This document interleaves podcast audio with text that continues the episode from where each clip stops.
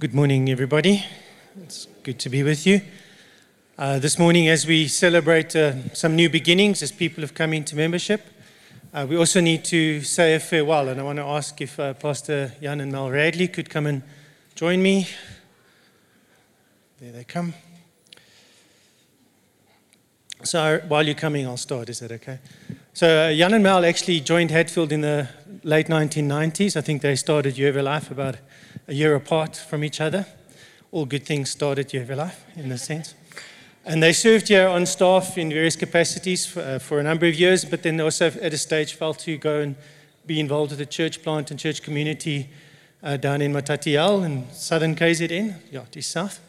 That's good. Um, but also then, when that season came to end, they came back to Hatfield and have been a joy and a gift to our body here for the last 10 years uh, that they've been serving as pastors uh, in our community. And over the last number of months, and uh, while that uh, Mal has been speaking and Jan uh, in part of his role as well, just that they felt that it's time to step into a new chapter. And so we've been working also with Jan and uh, Mal's leaders, particularly in the congregation. And this morning is officially their last Sunday with us as staff members, and we just like to pray for them that the Lord would really bless them and the family uh, as they move into the next chapter. So, uh, if we can also stretch your hands towards them. Father, thank you for, for Jan and for Mel. Thank you that they have shared their lives, their gifts, their talents, their joy, their, their humor. They've rejoiced with us, they've mourned with us, and shared deeply just of the goodness of God in their lives with us this morning. And so this morning we mark this moment and we thank you for their love and their service to us and to our community. And we pray, Father, as they continue into the next chapters of their lives, the things that they've started building, for a blessing for them there. We pray also for Jenna and for Jack and for Tom, just the whole family, Father, for your hand of favor on them, that you would keep them and bless them. Father, I pray that each step they take would be ordered of you and that you would provide and bless them abundantly in everything that they put their hand to. Give them favor as you have given them favor here. Increase, Father, the, their effectiveness and influence as they step out on their front lines for you. We pray this in Jesus' name and bless them. Amen and amen. Thank you so much. Thank you.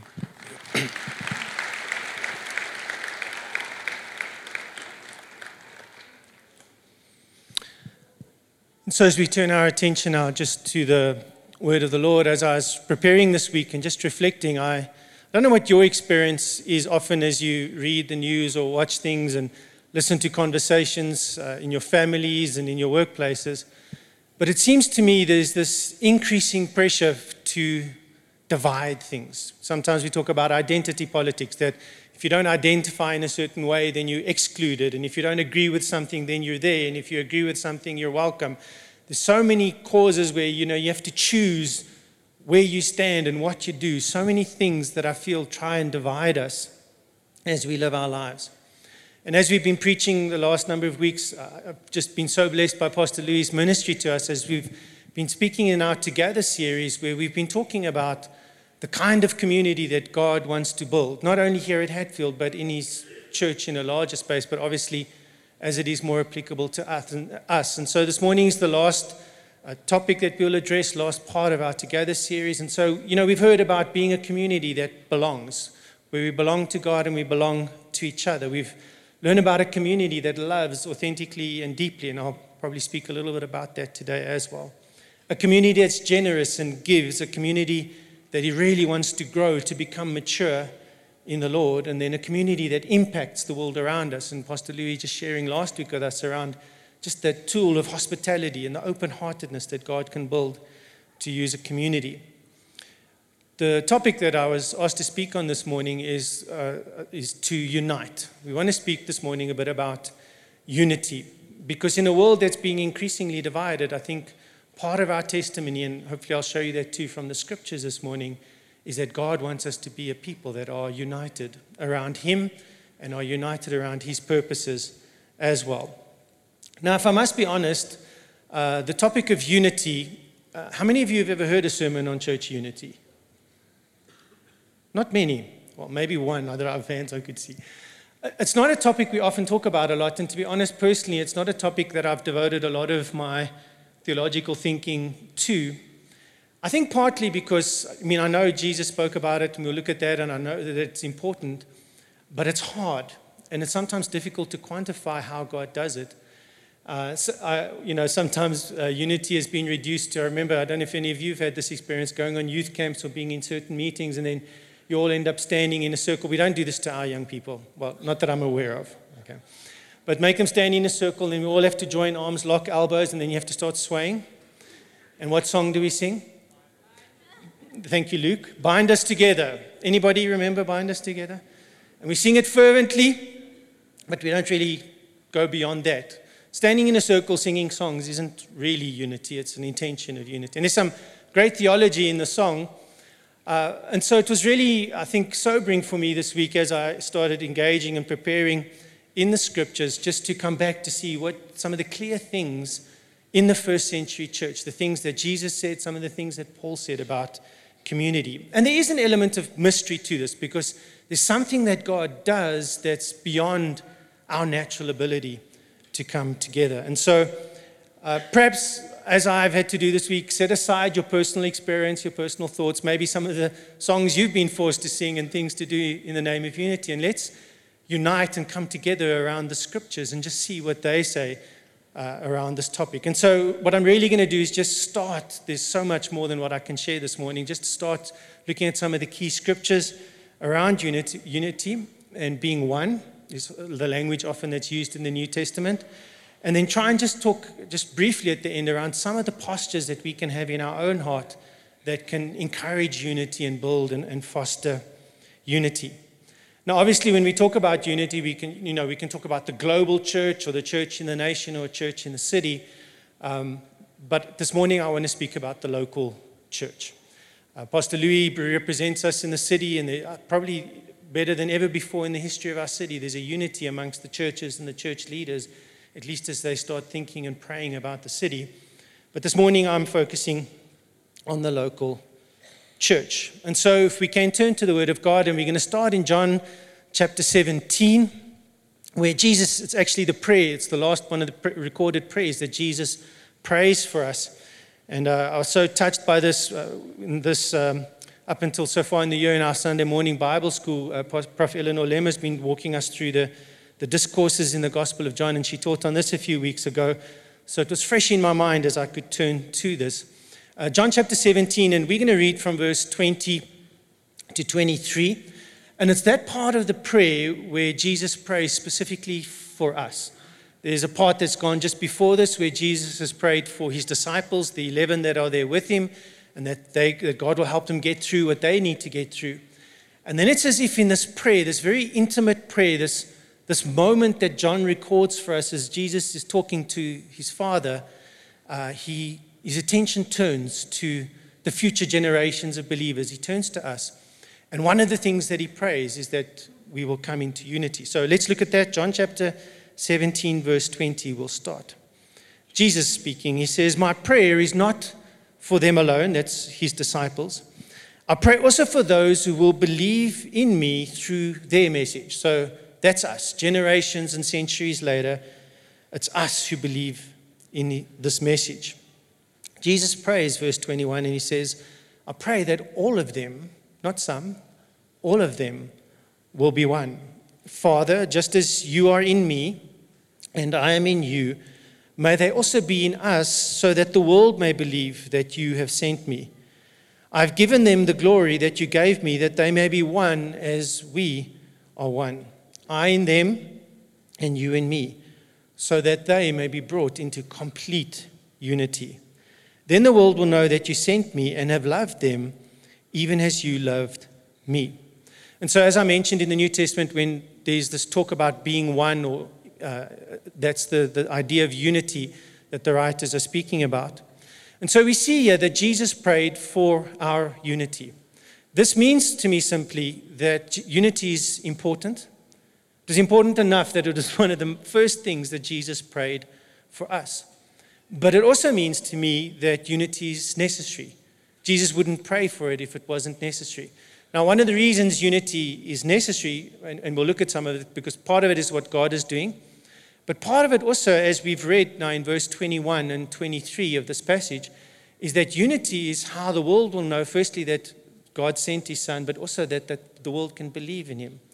So, the unity of God's people, even on a local church level, our unity this morning as we sit in this room and as we listen online, is part of God's testimony to a world that is increasingly divided, a world that's increasingly trying to push people apart. God prays, God's plan is that He wants to build a people, He wants to build a community that comes together and that doesn't, is not driven apart. It's interesting in this passage, and I must admit, I don't fully understand this.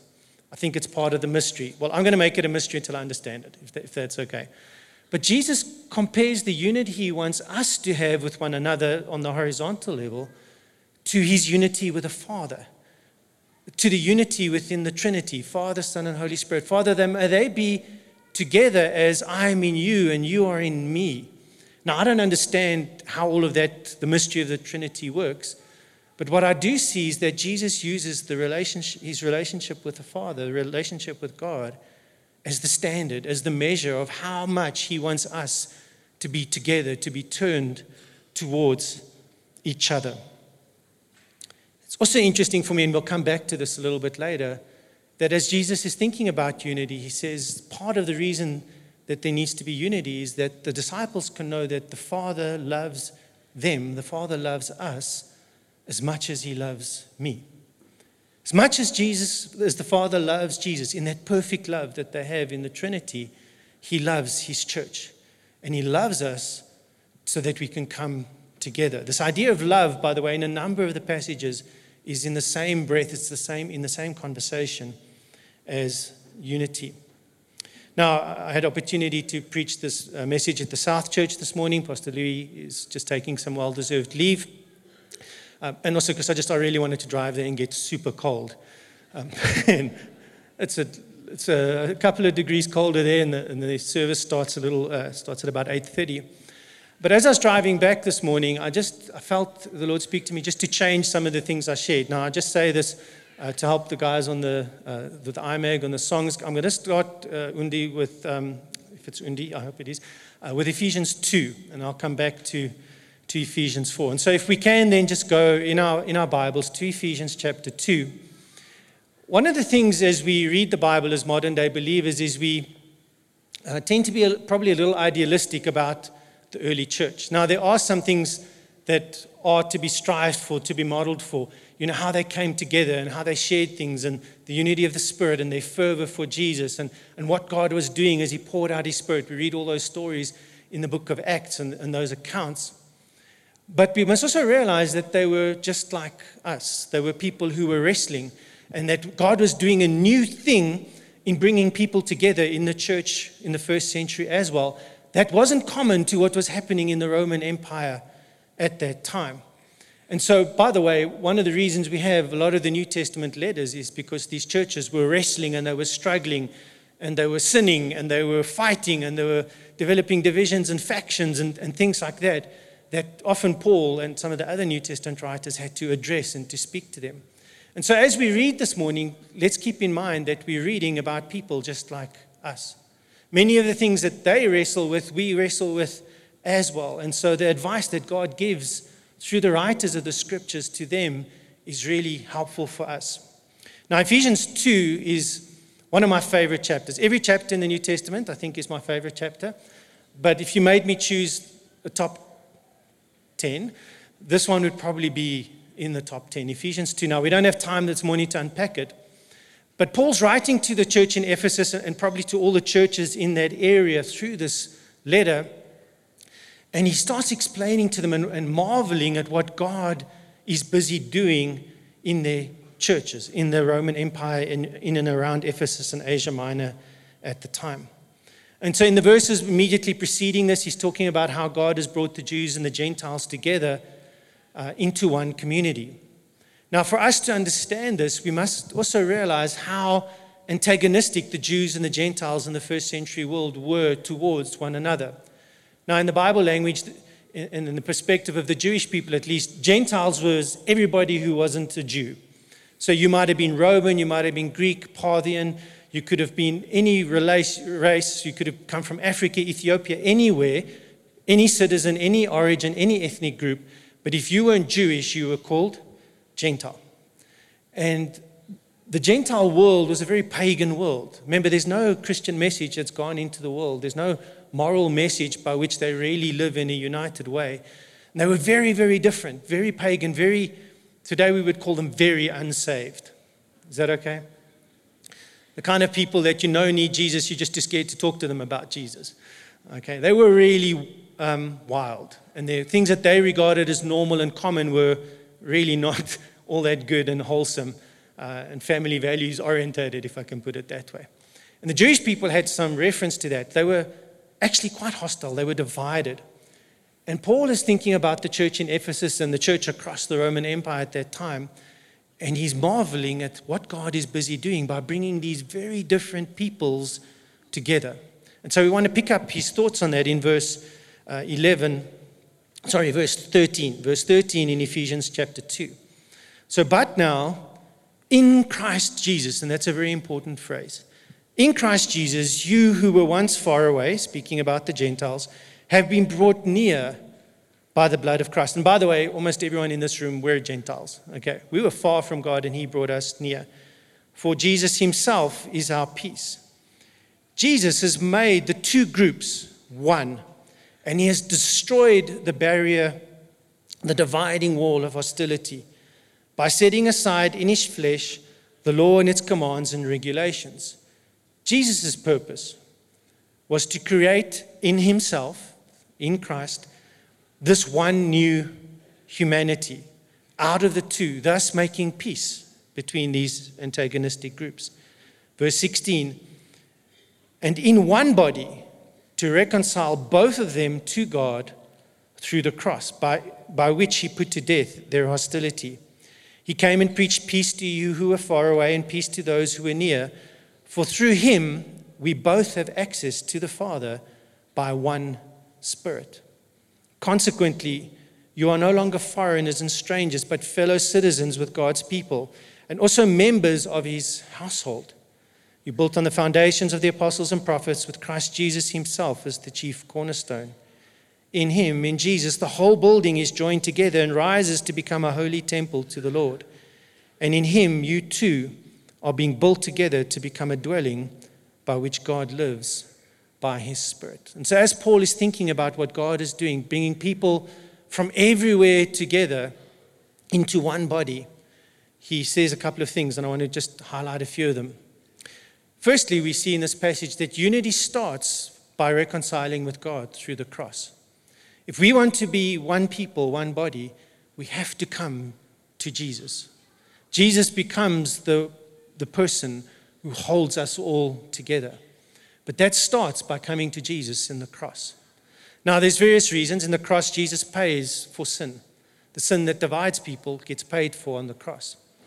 But what also happens when I come to the cross, I start a process in my discipleship journey where I start dying to self.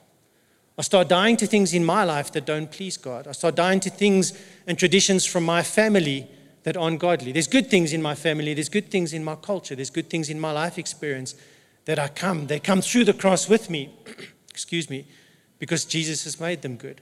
But there's things that I think we all know if you've come to Jesus that you leave behind at the cross. And so when we come from all these different spaces and places and life experiences, different generations coming together, we all come to the cross. And at the cross, I die to what I think is good and best and proper. And I start going, well, what does Jesus want? And so Unity starts by reconciling to God through the cross. I don't think unity is possible, true unity is possible outside of that starting point. Because unity can only be achieved in Jesus. It's in Christ that unity comes. Because the world is so different and we are all so different, and people come from so many different life experiences and places that if we don't unite around Jesus, there's too much that will pull us apart. And so when we come, our agenda becomes simply this What does Jesus want? What would Jesus have me do? How would Jesus have me live? And that becomes my priority, and it becomes your priority, and it becomes her priority, and it becomes his priority. And when we're all walking in that direction, God starts pulling us together and building a unity.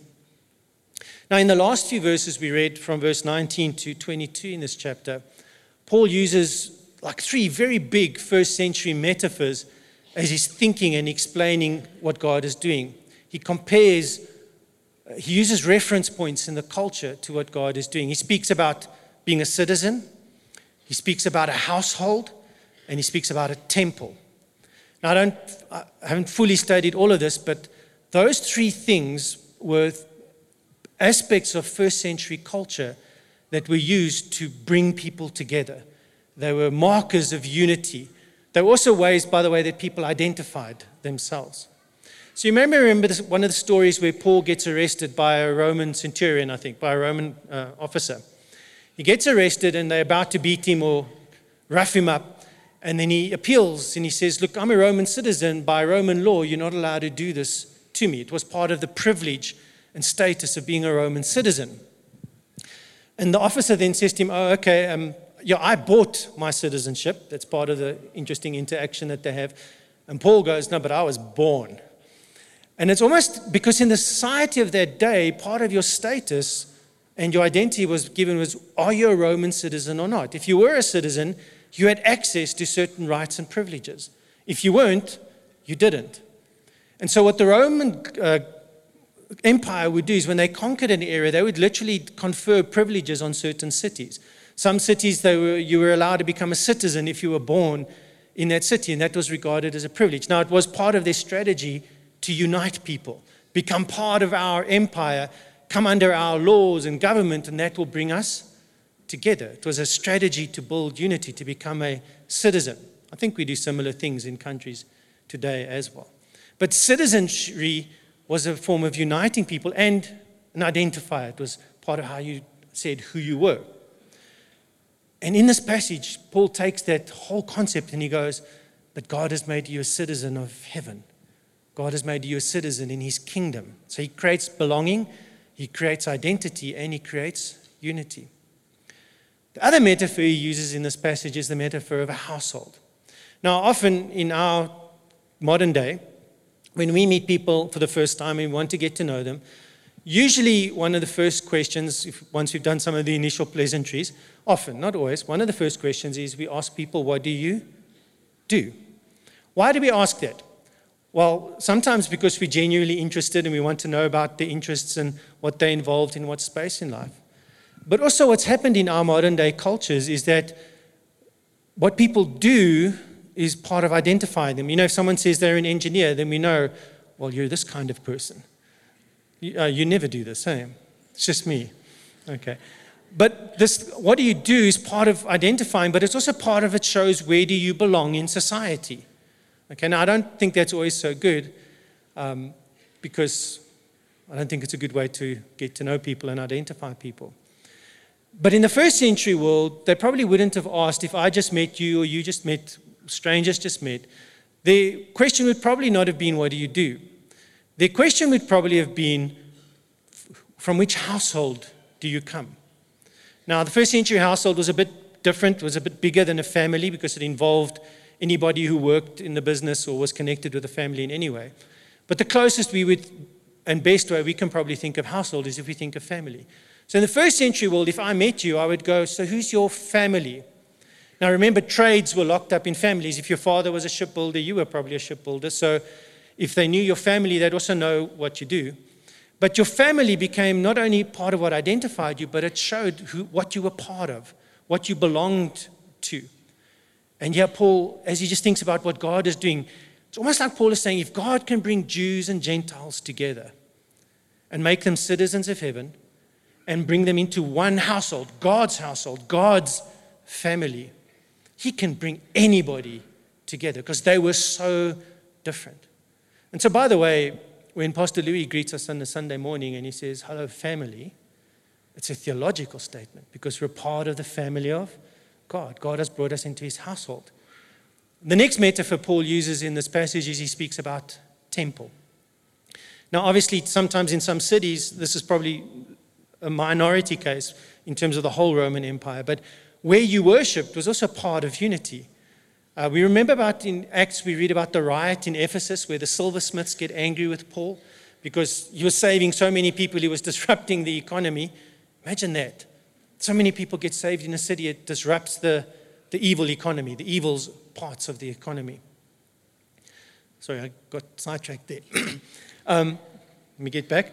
And there's this riot in Ephesus because in their city they worship this goddess. And Paul is messing with who they worship because their worship was part of what here in this town we all worship so and so. In this family we all worship this deity or this God.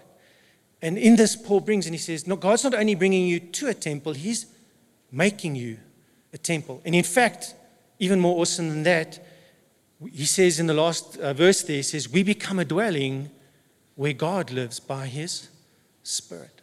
And so the Spirit of God starts coming and builds us into a family, into a citizenry, and into people that worship together. And this is where we can then start talking about our testimony in the world. This is what starts happening in Ephesus as, as, as they come together, they start becoming a testimony in the world. And no matter what, what modern day metaphors or things we use to unify people, whether it's as being a citizen or being part of a team at work, however it's defined on your front line, what, what, what's used to bring you together, in God's family, He's making us one with His family. Pastor Louis often says it this way in God's household, there's a table. And at that table, there's room for everyone. And if new people join, it doesn't mean other people leave the table, it just means the table gets bigger because there's place for everyone, because that's what God wants to do. He wants to create one new people on the earth that come together that can show the world what He's like, show the world the unity He has, and that unity is really possible when we unite around Christ. We're going to go now to Ephesians chapter 4, and I'm, going to go quite quickly just through a couple of things in Ephesians 4. We'll allude to 1 Corinthians 12, but Pastor William stole my thunder there and, and read it this morning already. Um, it's a great scripture and it's true and appropriate for, for what he did. When we start thinking about unity, it's the same community that Paul's writing to in the same letter, and he starts talking to them about this coming together that he wants them to do. And one of the things he says is that the basis for a Christian community's unity is, that, is the Trinity.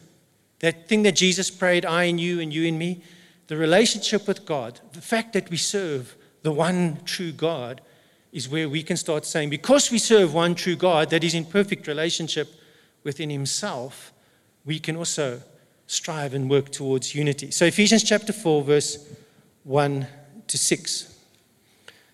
Paul writes, he says, As a prisoner of the Lord, I urge you to live a life worthy of the calling you have received. Be completely humble and gentle. Be patient, bearing with one another in love. We'll come back to these two verses later. Make every effort. Everyone say effort. Just want to make sure you're awake. Effort. It takes work.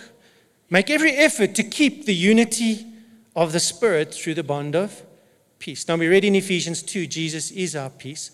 So, as we unite around Jesus, make effort. It takes work to keep the unity of what the Holy Spirit is doing. Because, verse 4, there is one body. There is not different bodies, there is one body. There is one Spirit, and just as you were called to one hope when you were called, one faith, one baptism, one God and Father of it all, over, who is over all and through all and in, in all. God is bigger, God is beyond, and God is better. And because He is one and He's doing one thing, that's where we unite, that's where we come together. You don't have to turn there, you can stay in Ephesians 4. I just want to quickly read Romans 12 again that Pastor William alluded to read earlier, 12 to 14. Just as a body, though one, one body, has many parts, all its many parts form one body, so it is with Christ. For we were all baptized by one Spirit to form one body, whether Jews or Gentiles, slave or free, and we were all given one Spirit to drink, so that the body is not made of one part, but of many. It's an important phrase that I've just read in 1 Corinthians 12. It says, We're baptized by one Spirit into the body. What's Paul talking about there? When you and I get born again, when we become followers of Christ, we give our hearts to Jesus, when we start following Him, not only does the Holy Spirit do a work of transformation in us, we become new creations, is how Paul writes about it in another place. We get born again, we become new on the inside. Holy Spirit does something else. He takes you and me and he puts us into the body of Christ. Before that, we were not in, we were out. We were not insiders, we were outsiders. Let's be honest about that.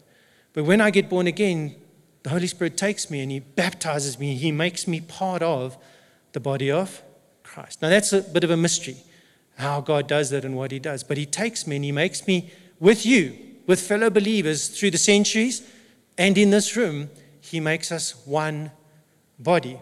So, what we must realize is when God talks about one body, it's a work of the Holy Spirit in our midst that God does by bringing us together. We're all given, Paul says, the same spirit to drink. Okay? So you and I have the same Holy Spirit. I don't have a special kind of Holy Spirit because I have a microphone. We have the same Spirit because we're baptized by the same Spirit into the one body, and that's a unifier. And so when I meet a fellow brother or sister in Christ, what holds us together is we have the same Spirit. If you've lived a while, I've had this experience where sometimes I have more in common with my brothers and sisters in Christ than some of the people I grew up with around me because God has made us into one body.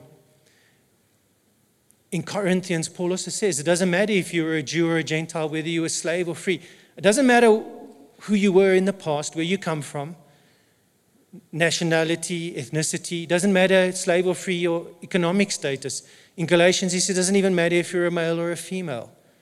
When God takes you, he brings you into one body. Doesn't matter where you come from, where you've been, what you've done, who you were or weren't. God takes you by his spirit and he makes you a son and a daughter of God. He makes you part of his family. He makes you a child of God. And then this becomes your primary identifier. I'm an English speaking South African who happens to be white. But that is not my primary identifier. My primary identifier is that I'm a son of God. And there's things in my past that I must leave behind, and there's things that I can take with me, but there's things I leave behind because I come through the cross and I come as a new Neil into the family of God, and I learn what it means to be like Jesus with other people who are on their journeys learning to be like Jesus and becoming who He wants me to be. So, firstly, I'm a believer in Jesus. Firstly, I'm a Christian. Then I'm a South African. Then I'm a man. Then I'm a husband. Then I'm a father. But firstly, I'm a follower of Christ. This unity, just, just so to be clear and so that it is also said, the unity that God calls us for is not uniformity.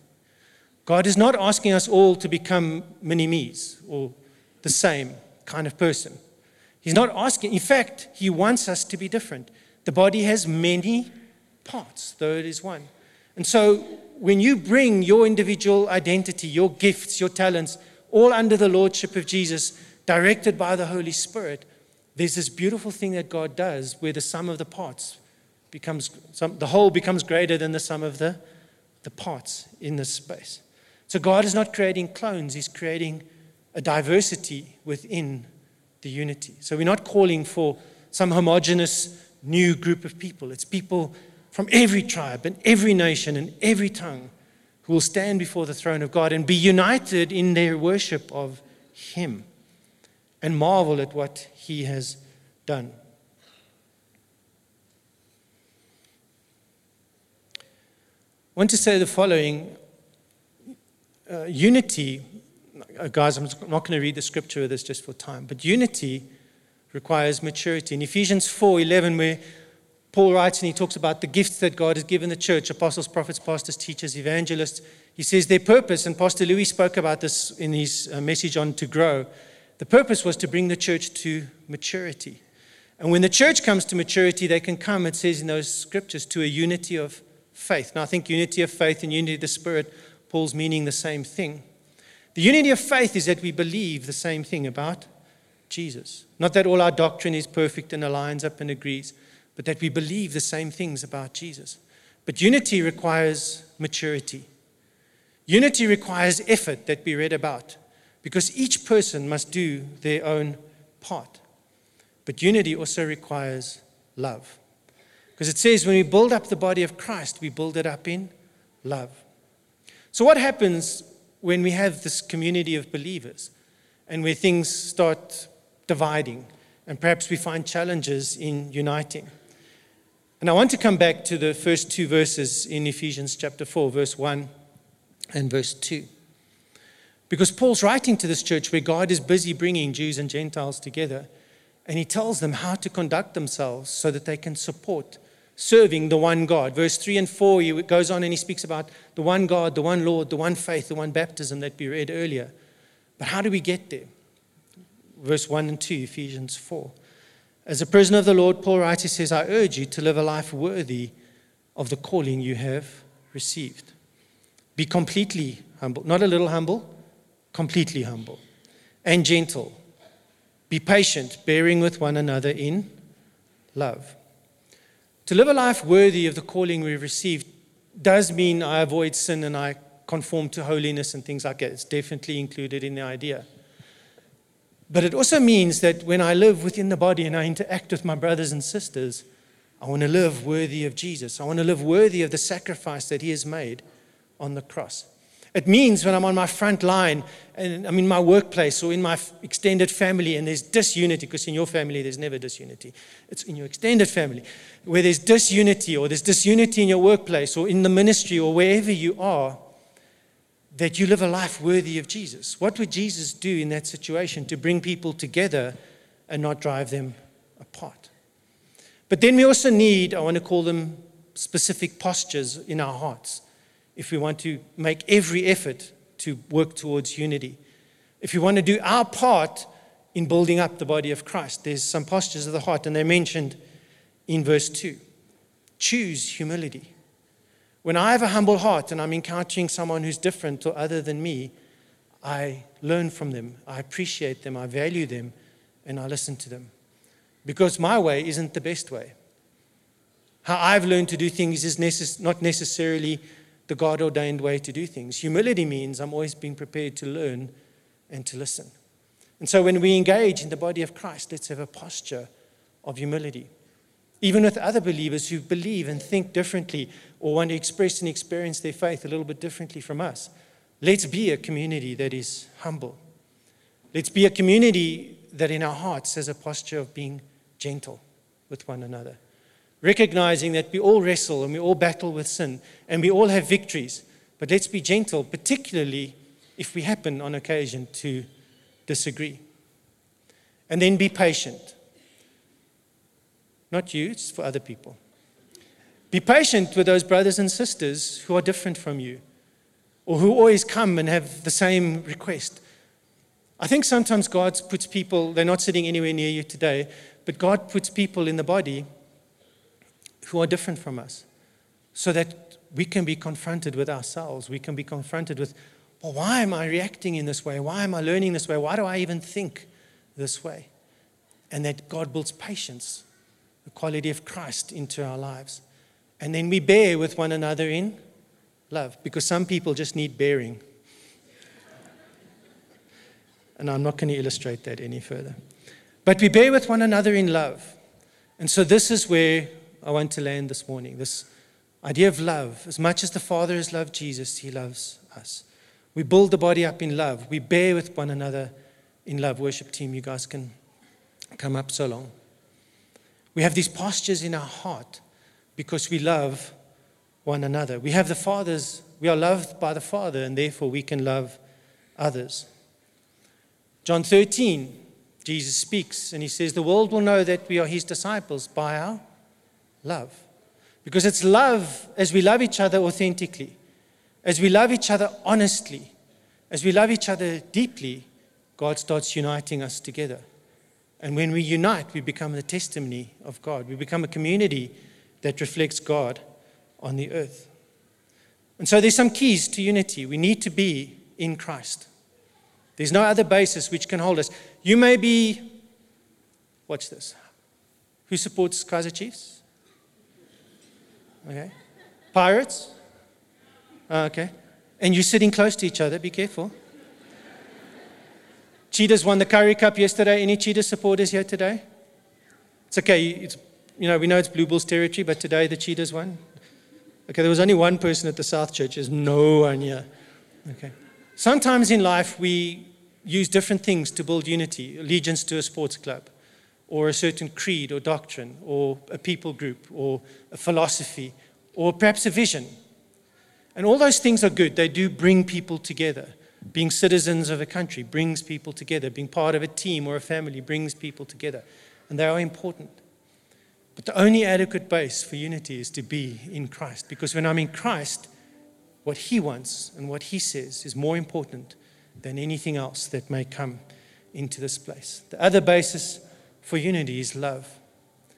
And so, as we consider and we live in this world that is increasingly divided around identities and creeds and colors and cultures and ideologies, God is building a community that is going to unite. God is building a community that's going to love. And then the prayer that Jesus prayed can be answered. The prayer that says, Let their love show that they are my disciples. Let their unity, let, may they be one so that the world may believe in me. And every Sunday morning we gather, in particularly this room, and it's a miracle. This, people of different backgrounds, persuasions, relig- uh, not religions, uh, creeds, cultures. Well, well, if you're from other religions, okay, you're welcome. Join ours, it's better. Um, God brings people from across from everywhere, from different backgrounds, and we unite in worship. It's a miracle.